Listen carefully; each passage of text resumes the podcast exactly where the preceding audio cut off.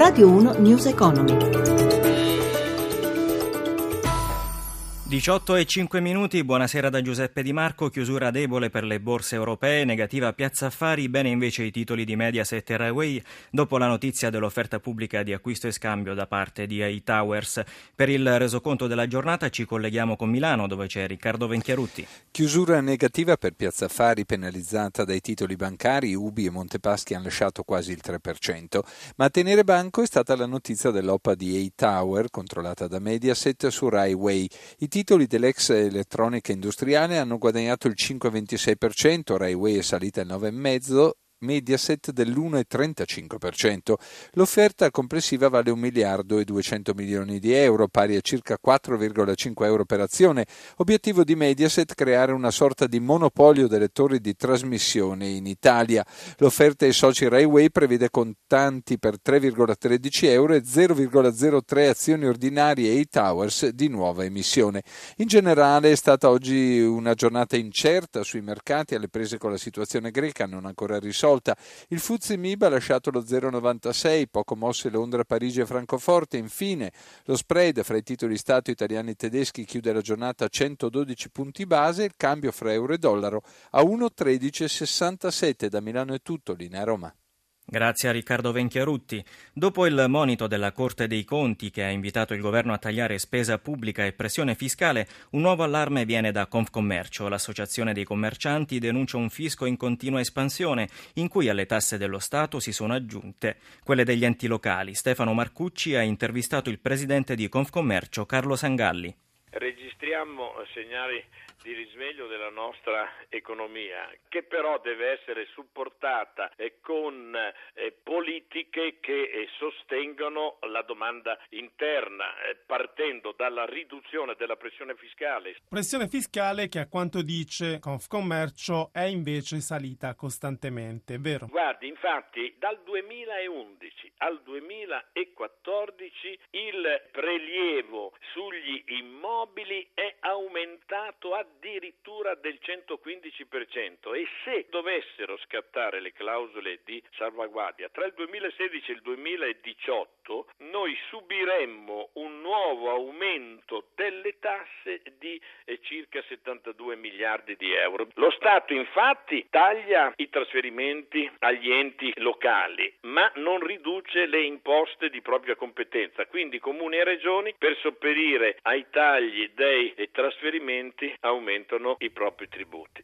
Siamo di fronte ad un federalismo incompiuto che non migliora i, i, servizi ma aumenta gli oneri a carico dei contribuenti. Come giudica il Jobs Act dal punto di vista delle imprese che rappresentate? I provvedimenti finora emanati vanno uh, nella giusta direzione perché non stravolgono l'impianto della flessibilità in entrata, favoriscono il contratto a tempo indeterminato con sgravi e flessibilità in uscita andando incontro alle esigenze delle imprese dal mercato del lavoro. Verso l'Expo. In studio Sandro Marini. L'alimentazione è il tema di Expo 2015. Federalimentare, la federazione che rappresenta le aziende agroalimentari italiane che fa capo a Confindustria, è impegnata a portare il suo contributo alla manifestazione in termini di promozione alimentare, sostenibilità ambientale e sviluppo sociale. Ma in che modo si concretizzerà questo impegno e la presenza all'Expo? Il presidente di Federalimentare Luigi Scordamaglia. Sarà presente necessariamente perché è un'opportunità unica e l'industria alimentare è protagonista dei sei mesi mesi del modello agroalimentare italiano, essenzialmente in due modi, con un proprio padiglione, Cibus e Italia, e con una propria presenza invece all'interno del padiglione Italia. Il primo padiglione, quello Cibus e Italia, come sarà articolato? Abbiamo voluto declinare tutte le principali filiere italiane, le filiere che hanno fatto grande il Made in Italy, il food and beverage italiano nel mondo, verranno spiegate ai visitatori soprattutto in quanto a contenuti di valore, di sostenibilità, di eccellenza e alle singole filiere verranno poi associate una serie di eccellenze aziendali con cui i visitatori potranno possono entrare in contatto. Il tutto sarà completato da un percorso di incoming, cioè attraverso ICE prenderemo queste delegazioni, questi mille buyer circa che arriveranno e li trasferiremo poi sul territorio a fargli apprezzare appunto il valore aggiunto del territorio e delle grandi industrie e piccole industrie che rappresentano le eccellenze del nostro modello. Invece quale sarà la vostra presenza all'interno del padiglione Italia?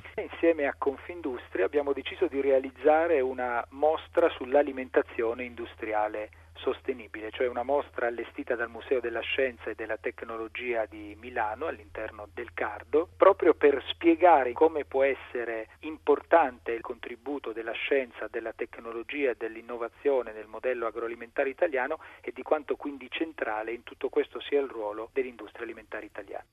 La UIL ha proposto un nuovo modello contrattuale che prevede aumenti salariali legati al PIL e contratti collettivi della durata di quattro anni. Il sindacato ha invitato CGL e CISL a lavorare a un progetto comune da portare al confronto con imprese e governo. Massimo Giacomini ne ha parlato con il segretario della UIL, Carmelo Barbagallo proponiamo un modello che si basa sul prodotto interno lordo e quindi sulla crescita del paese e dell'economia, perché ridare potere d'acquisto ai lavoratori e ai pensionati può essere il sistema per far uscire il paese dalla crisi. Il primo contratto che dovremo discutere è quello del pubblico impiego. In concreto la proposta vostra qual è? Noi vogliamo fare una proposta completa che cambia anche le relazioni industriali, le relazioni sindacali con le nostre controparti e dovremmo fare in modo che in questa proposta ci sia un'articolazione, intanto aumentando il periodo contrattuale a quattro anni, ma anche un'articolazione della contribuzione eh, che verrà realizzata rispetto al livello nazionale e al secondo livello. Un modello contrattuale unico per il pubblico e per il privato? Sì. E di questo parlerete con la CGL e CISL? Proponiamo un patto di azione a CGL e CISL sul fisco, sulla previdenza, sulla governance dell'Inps e proponiamo una riforma riforma delle regole contrattuali, della possibilità di incidere scommettendo sulla crescita in un paese che oggi dice di voler scommettere sulla crescita. Parlate anche in questa vostra proposta di una riforma della dirigenza, maggiore responsabilità dei dirigenti? Certo, perché parlare di riforma della pubblica amministrazione senza riformare la dirigenza che sembra sempre non avere responsabilità e prendersela sempre con i livelli più bassi è una cosa incredibile. Se poi tenete conto che nonostante si sono ridotti ridotti eh, di più di 300.000 unità l'occupazione della pubblica amministrazione, nonostante hanno perso 10 punti di potere d'acquisto per il mancato rinnovo contrattuale, la spesa pubblica è aumentata. Dove sta il trucco? I consulenti. News Economy torna domani alle 10.32 con Borsa e Mercati a cura di Roberto Pippan. Per riascoltare la puntata www.newseconomy.rai.it da Giuseppe Di Marco. Buon proseguimento di ascolto con i programmi di Radio 1. Radio 1 News Economy.